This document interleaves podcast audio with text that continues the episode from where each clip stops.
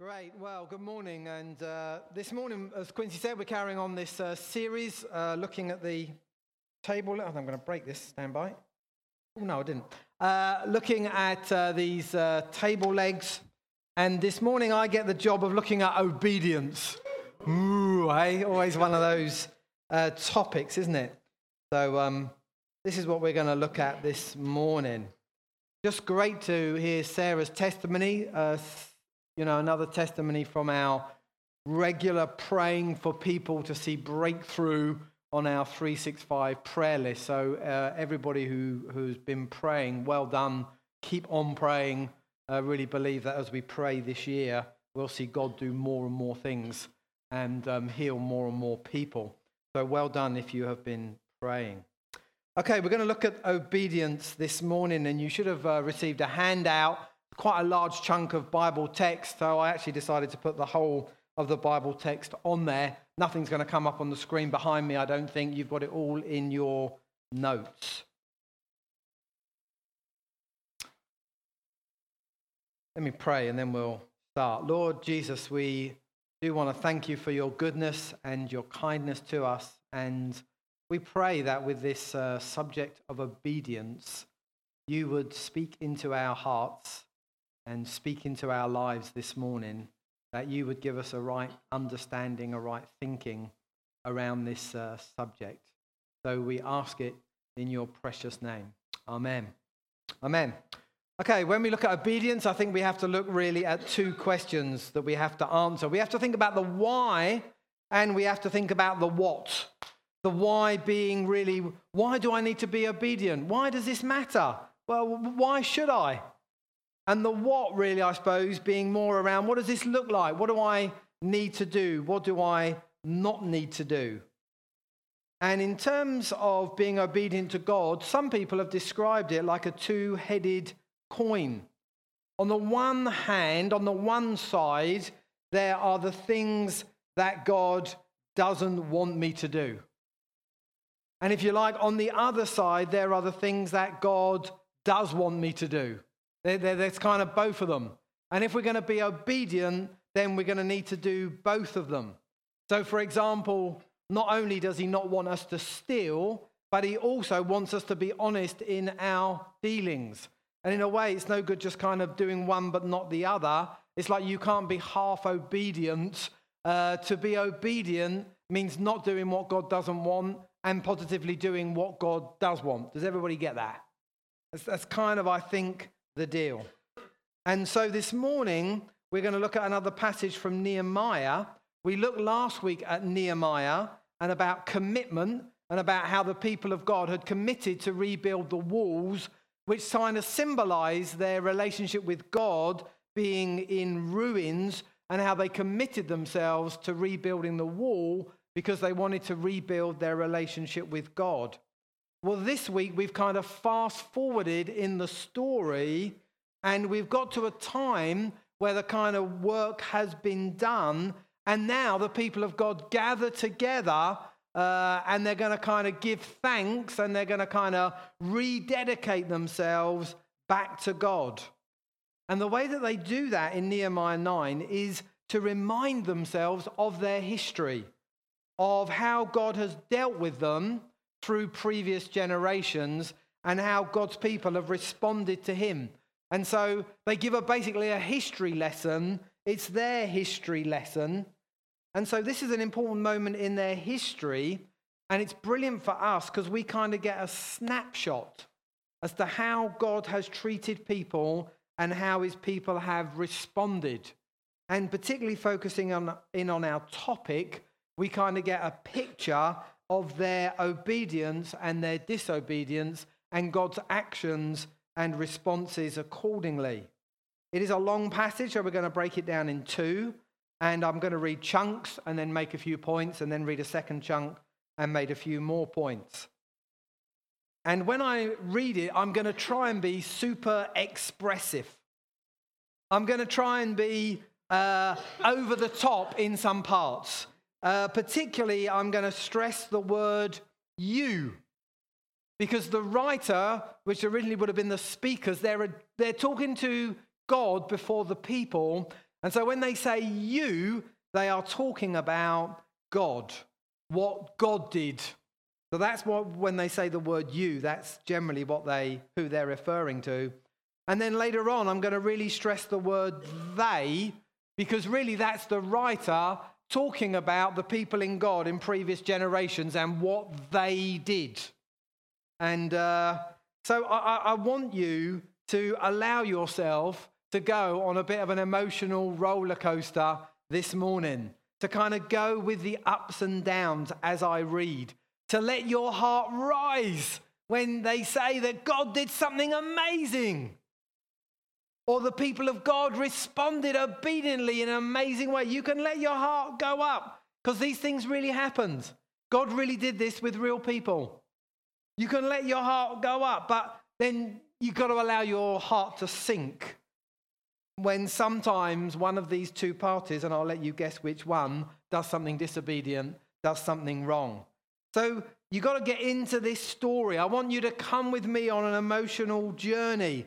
And so I'm going to try and emphasize and overemphasize and re emphasize some parts that might help us. Are you up for that this morning?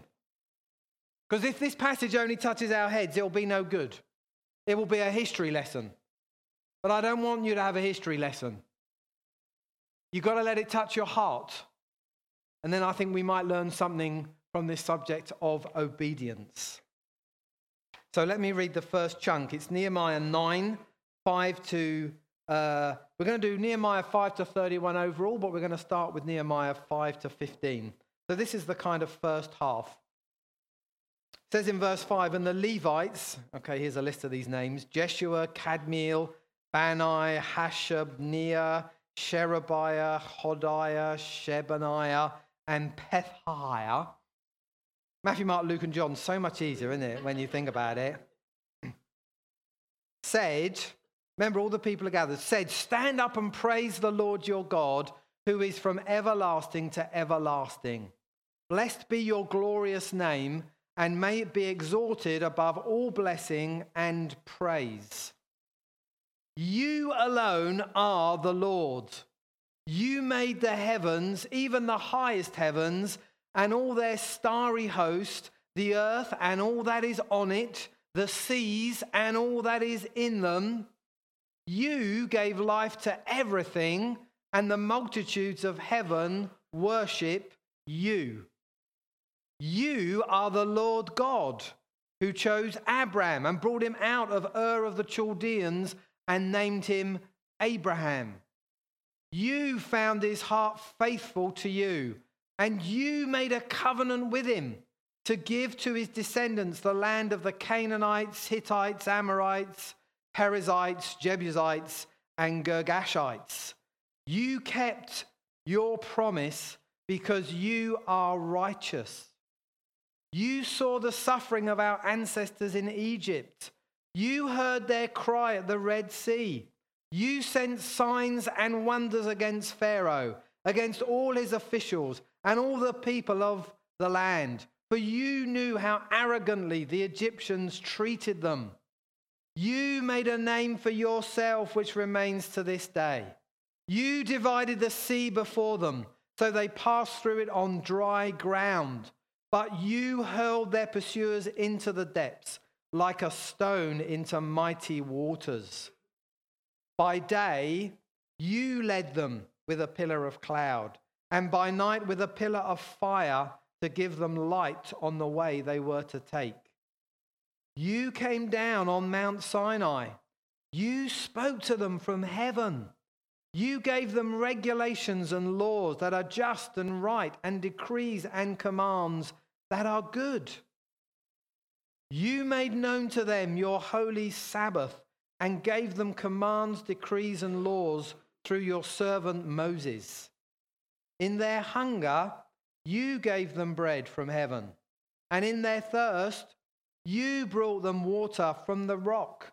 You told them to go in and take possession of the land you had sworn with uplifted hand to give them. Did you notice all the yous?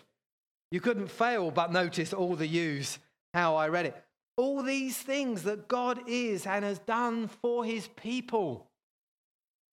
He is the one and only Lord. He made the heavens and the earth and the seas and everything that's in them and on them. He gave life to everything. He chose Abraham. He made a covenant with him and his descendants. He promised to give them their own land. He heard their cry when they were imprisoned by the Egyptians. He sent plagues on the Egyptians. He parted the Red Sea so his people could pass through it on dry land. He says he led them by day, he led them by night. He spoke to them from heaven. He gave them laws and commands that were good. He gave them bread every day in the desert for 40 years. He gave them water when they were thirsty in the desert for 40 years. He gave them the land which he promised to them. It's an amazing set of yous, isn't it? What God had done. And straight away, I think we start to see the answer to the question why of obedience. Because God is good, because God is God, and because God wants a relationship with us. He's God, He's good, and He wants a relationship with us. He's God, surely the one and only true God who created everything and gave life to everything, including every man and woman that has, a, has ever lived, will ever live, including you and me sat here in this room today he ought to be obeyed by that which he has given life to. It's not unreasonable. It's not illogical. In fact, it's absolutely logical and reasonable for that which has been made to obey the one who made it. See, the bottom line is that all of creation, including every man and woman, should be obedient to God just because he is the God who created them and gave them life.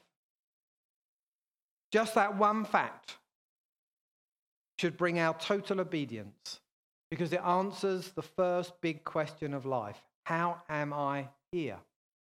How comes I am here and have life? Answer because God made you and gave you life. Therefore, every human being literally owes their life to God. Society does not like that. You may have noticed. But that is the truth as far as God is concerned. He created, He gave life, and therefore He owns everything. But if that weren't enough, the second point that we see here is that He is good. I mean, just because He's God and is able to do what He likes with His creation, but actually what He chooses to do is good. He doesn't make them do bad things. He, he, he, he gets them to do good things. He gives them good things. When they're in the desert for 40 years without food, what does he give them? Food. when they're in the desert without water, what does he give them? Water. When they're in the desert and they don't know where they're going by day or by night because they're in a desert and there's no way of guiding yourself in the desert, what does he do? He guides them. When they're being cruelly treated by the Egyptians, what does he do? He sets them free. When they're standing in front of the, the Red Sea, in front of them is a sea that's going to drown them if they step into it, and behind them is the entire Egyptian army to kill them. What does he do? He passed the Red Sea so they can go through. Unless you haven't noticed this, these things are good. They're not difficult. They're not hard, they're not cruel, they're not horrible. He's doing good things for his people. Not only is he God, but he's good as well. They should be obedient just because he's God, but actually they should also be obedient because he's God who is good. And if that weren't enough to answer the why question of obedience, look at the third one. He wants relationship. The God and creator of the whole universe, the one who made everything, gave everything life, everything, everything, everything comes from him, is held together by him, was given life by him. He wants to have relationship with you and me. He wants to have relationship with men and women. From all the peoples of the earth, he chose Abraham. Abraham didn't choose God. Abraham wasn't looking for God, no more than anybody else was looking for God. He wouldn't have known where to find God even if he wanted to look for him. But God sought him and chose him and saved him and said, I am going to save you. I'm going to make a people out of you. And through that people, I am going to save peoples from every tribe, every tongue, every nation, including you and me if you're a Christian here this morning. The God of the universe made this covenant, made promises to men and women. He said, Look, I will be your God. I, I will love you. I, I, I will look after you. In fact, I want to have such a relationship and a friendship with you that I'm going to adopt you. I'm going to legally adopt you. You're going to be my sons, my daughters, so you can be in my family forever. The God of the universe, the Almighty One, the All Knowing One, the All Creating One, says to somebody like me, Dale Barlow, I'm going to adopt you into my family. You'll be my son. You'll be with me forever.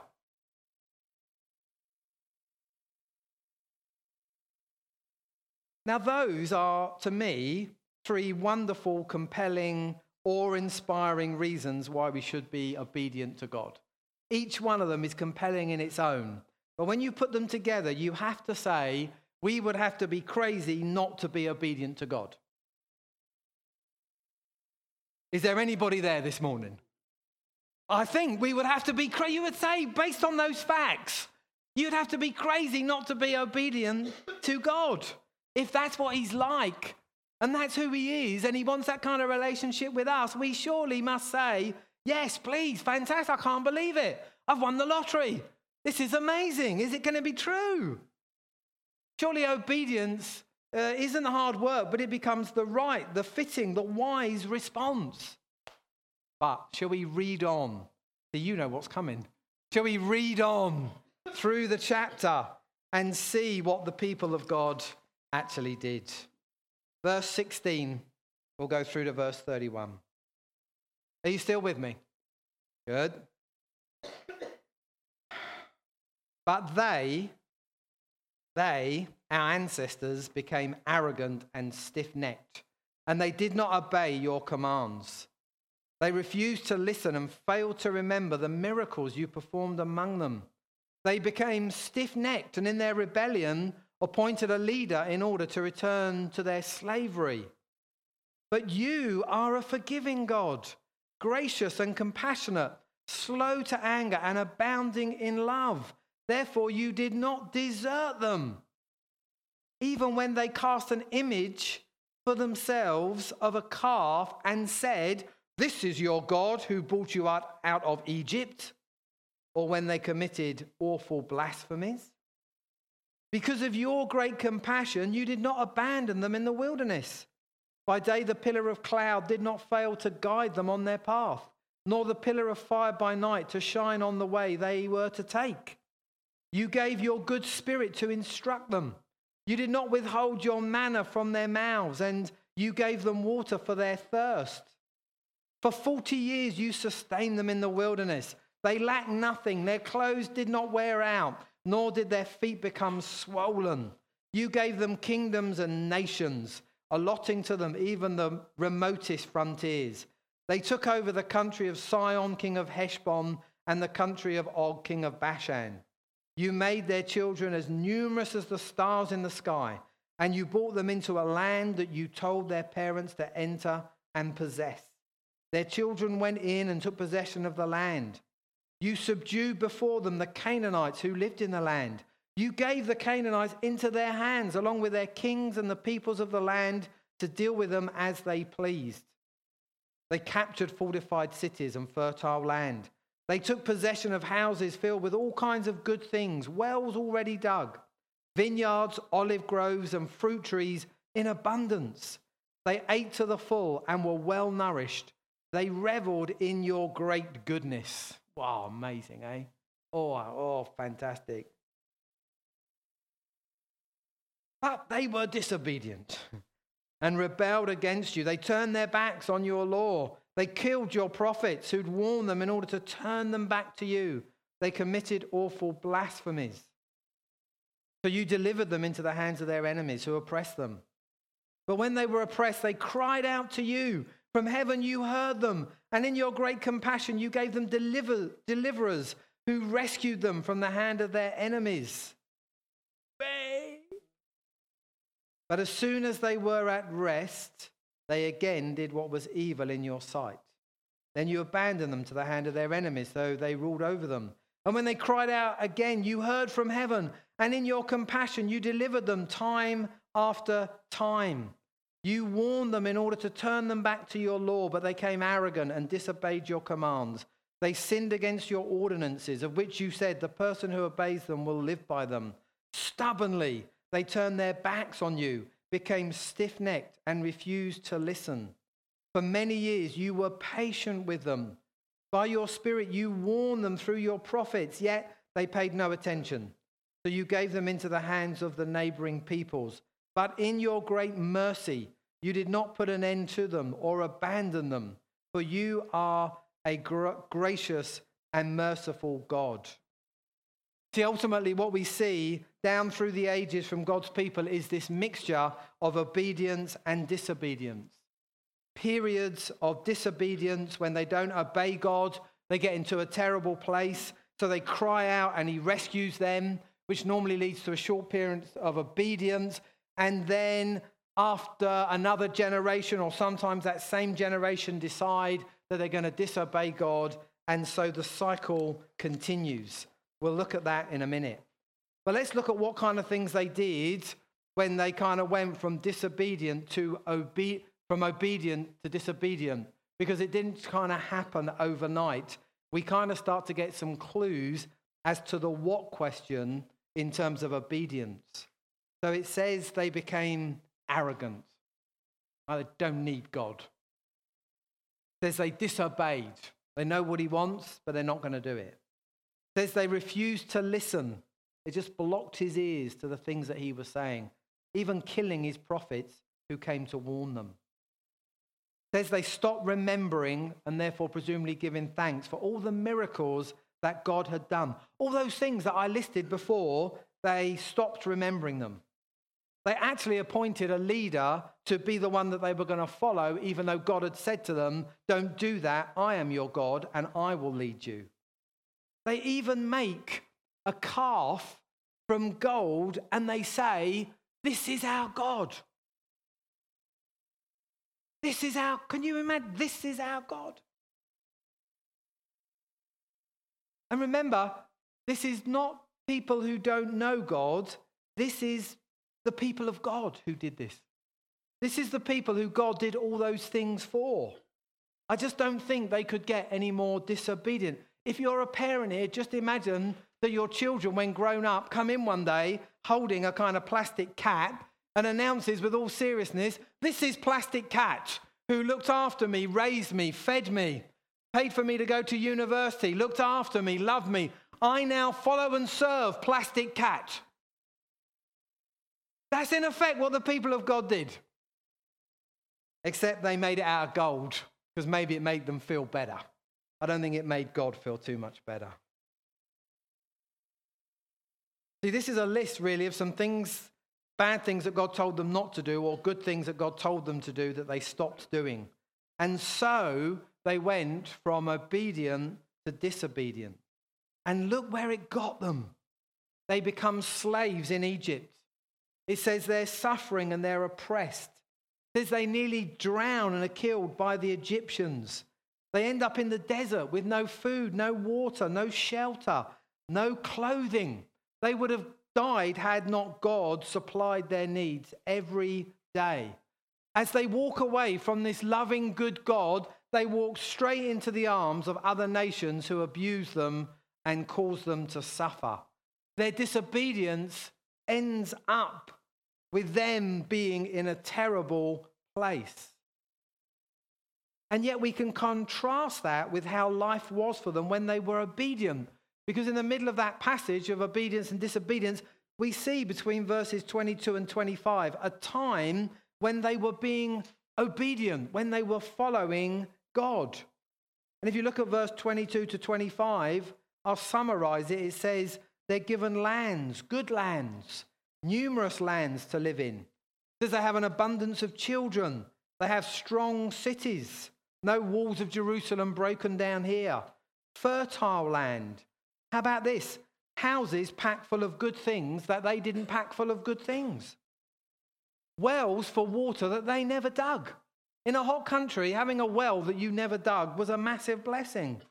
Vineyards, olive groves, fruit trees that they never planted, but they were able to pick from and eat. It is this picture of a wonderful life under the blessed hand of God. And so in verse 25, it sums it up like this When they were obedient, they ate to the full and were well nourished. They reveled in your goodness.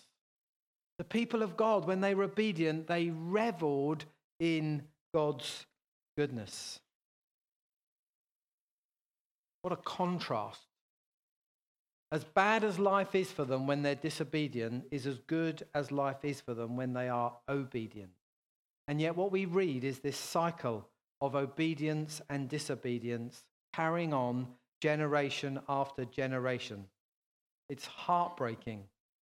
But the problem is that when I read this, part of me screams out, Ah! Idiots! Stu, why do you do that? And yet, when I look down this list, I know that I act in the same way often. That I've disobeyed God at times in both doing what he doesn't want and not doing what he does want. I've been arrogant. There are times when I don't listen to him. There are times when I stop remembering what he's done in my life. I may not have made a golden calf, but I've certainly had other idols in my life, things that I would look to for strength, security, blessing, love, other than God. And that's what the Bible calls an idol. And so when I look at these things, I realize no, no, I am prone to each one of these. And yet I know that I've known God's mercy and experienced God's mercy time after time, not been abandoned by God, just like they were not abandoned by God, that He has been gracious to me as He has been gracious to them. So actually, although part of me looks on and screams, the other part of me looks on and thinks, no, no, I understand that. Anybody else? So let's think about these two cycles. I've called one of them a cycle of disobedience and one of them a cycle of obedience. And I kind of just put them in your notes there. Because it seems to me that the people of God down through the ages have a cycle of disobedience. And if you can picture a circle, put obedience at the top, and then blessing, and then disobedience, and then discipline. Okay, if you can put those four around in a circle, seems to me that God calls them to, to be obedient. And when they are, he blesses them. But then somewhere along the line, they stop listening, they stop obeying, they start following other gods. They basically become disobedient. And eventually, God has to discipline them. And often, he does that by allowing other nations to do what comes naturally, in essence, which is to oppress weaker nations. And God's people without God are weak. And then God's people come to their senses and they cry out to God and they say, No, no, we want to turn back to you. We want to be obedient to you. And God then steps in, rescues them, and blesses them, and they become obedient again. You see that? But unfortunately, they never seem to learn the lesson because what happens is, even though they become obedient and He blesses them, the problem is they start to become disobedient, stop listening, become arrogant, and so become disobedient again, and God then has to discipline them. It seems to me that is the cycle of disobedience that we see here down through the generations. And I think many of us, if we're honest, can probably identify with that kind of circle at different times in our life being played out. And yet, I do not believe that's how God wants us to live. And in fact, through the power of the Holy Spirit that is available to us, I believe God wants us to change that circle and that cycle of disobedience into a cycle of obedience. Because it says in 1 Peter that his divine power has given us everything we need for a godly life. We do not have to live that way around that cycle. We can actually go the other way.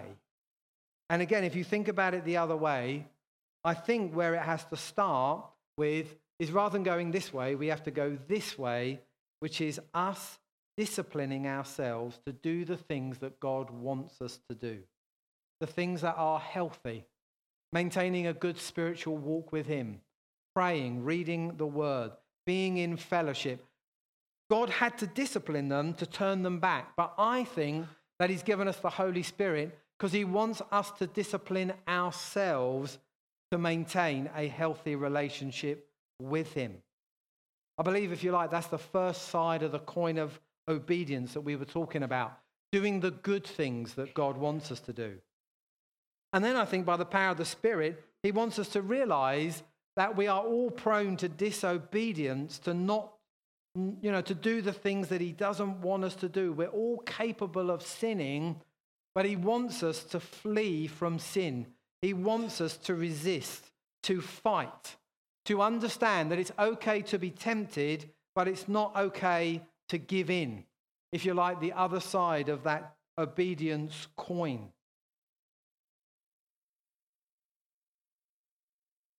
To resist and, and not be disobedient to God's word. Because we know that it just ends up with being in the wilderness, being in the desert spiritually. Just like the people of God were, that's where we will end up. If we disobey God and sin, we will end up in a desert. Maybe not a physical one, but in a spiritual one. We will end up in a prison, entrapped. Not a physical one, but a spiritual one. And so we have to be careful to discipline ourselves and not to be disobedient.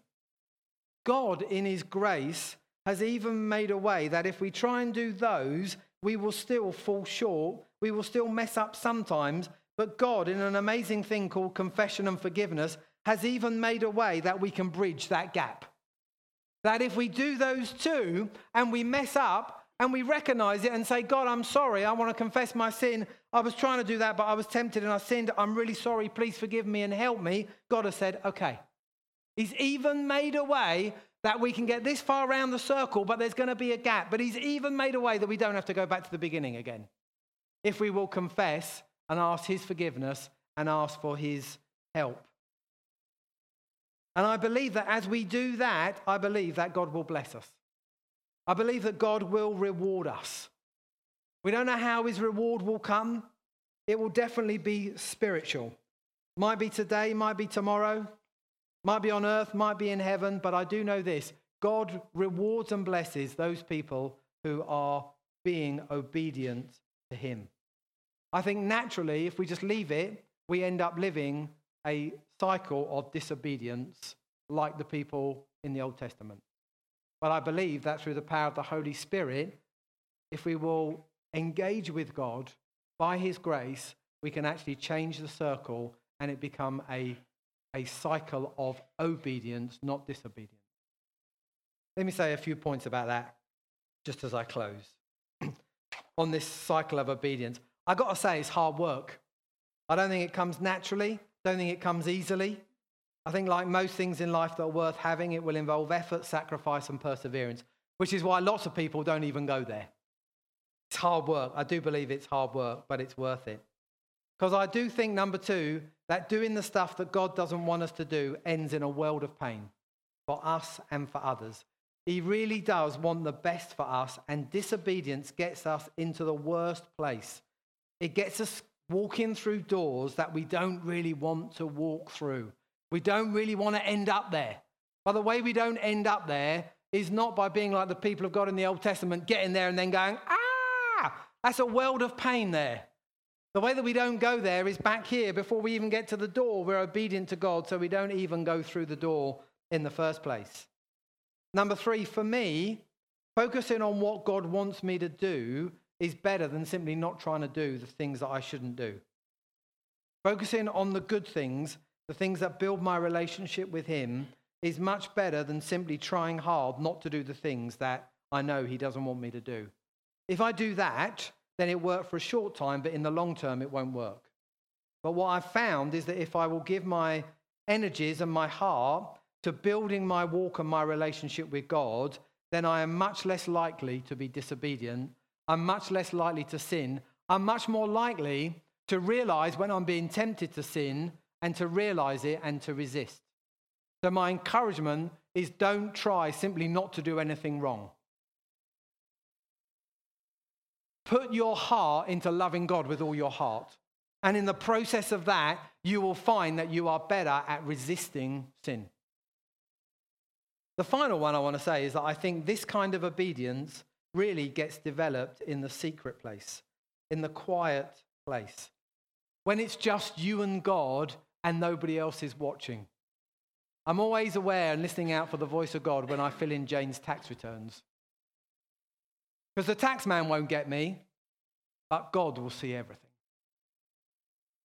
You laugh, but I tell you, you fill in your tax return understanding that God is watching and very interested. Changes, possibly, that you might put down. See, I, I think it's developed because it's in the small it's in the secret place that I often find that God whispers when I'm tempted. When I'm tempted to do something, to sin, I often find that God whispers that he doesn't want me to. Clear, it's obvious, but it's a whisper. The Bible, I think, sometimes says it's, a, it's like the small, still voice of God. I'm tempted to do this, and God says, don't do that. The, the alarm bells don't go off. It, woo, woo, it doesn't happen. Because it's a thought in my head, and God just says, no, don't do that. And I hear it. Question is, am I going to obey it or am I just going to not listen? But I find that actually often it's a whisper. I'm, I'm learning to listen to that whisper because I think that whisper is really important. In fact, a whole load of good stuff that God wants me to do comes in the same whisper. Comes in the same whisper. Sometimes God whispers to me as I'm walking down the street, pick up that piece of litter. There's loads of pieces of litter around. I never dropped it. I'm just out walking. I mean, I'm out praying. God will say, pick up that piece of litter. And I'll look at it and think, well, that one piece of litter from all this litter strewn across the pavement. I've learned. God says, pick up the litter, pick up the litter. Put it in the bin, carry on. I tell you why, because I've learned that it's that same voice, that same whisper. When, for example, I was in Maastricht before Christmas, I told you the story about the girl that God wanted to speak to. It was that same whisper when God said, Ask her where she's from. Ask her where she's from.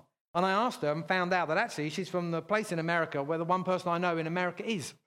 And God actually opened up an amazing moment where we all knew that God was there and speaking to her and had brought me from England to bless her. But you know what? It was that same voice that says, Pick up that bit of litter. That says, that says, that actually says, and I've learned that if I don't listen to the one, I won't listen. I won't listen in the other scenario. See, it was that same whisper that said three weeks ago here, someone's got an ear that I want. And I stood here and said, I think there's someone might have a bad ear, God wants to heal them. And a week later, Pippa stood up here and said, God healed my ear last week when Dale said, God wants to heal someone's ear. See, it was the same whisper. It's the same whisper when I was out walking the other day that I heard your neighbor. So I prayed for my neighbor who we're witnessing to. And when I get home 10 minutes later, he texts me to say, Yeah, can we come round for dinner? It's the same whisper. See, I've discovered, I think, that God speaks almost in the same tone and level when he's trying to get me to be obedient in the secret places and getting me not to do things that I know I shouldn't. It's that same level of voice as to when God wants to speak and open up a door to adventure. But if I don't learn to listen and obey here, sometimes when I don't know why, if I don't learn to listen and obey here, guess what? When I come into this moment here and God wants me to do something to advance his kingdom, I'll probably ignore it.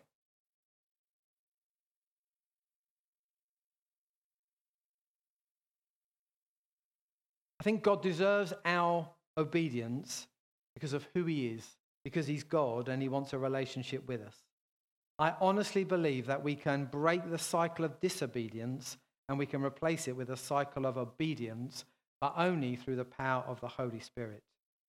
And I do believe that it is key if we want to move forward in the kingdom of God and we want to have adventures and we want to have testimonies to tell. and we want to be used by God in the exciting stuff that we have learned to listen to the whisper and the small, still voice of God in the seemingly small and maybe not so exciting.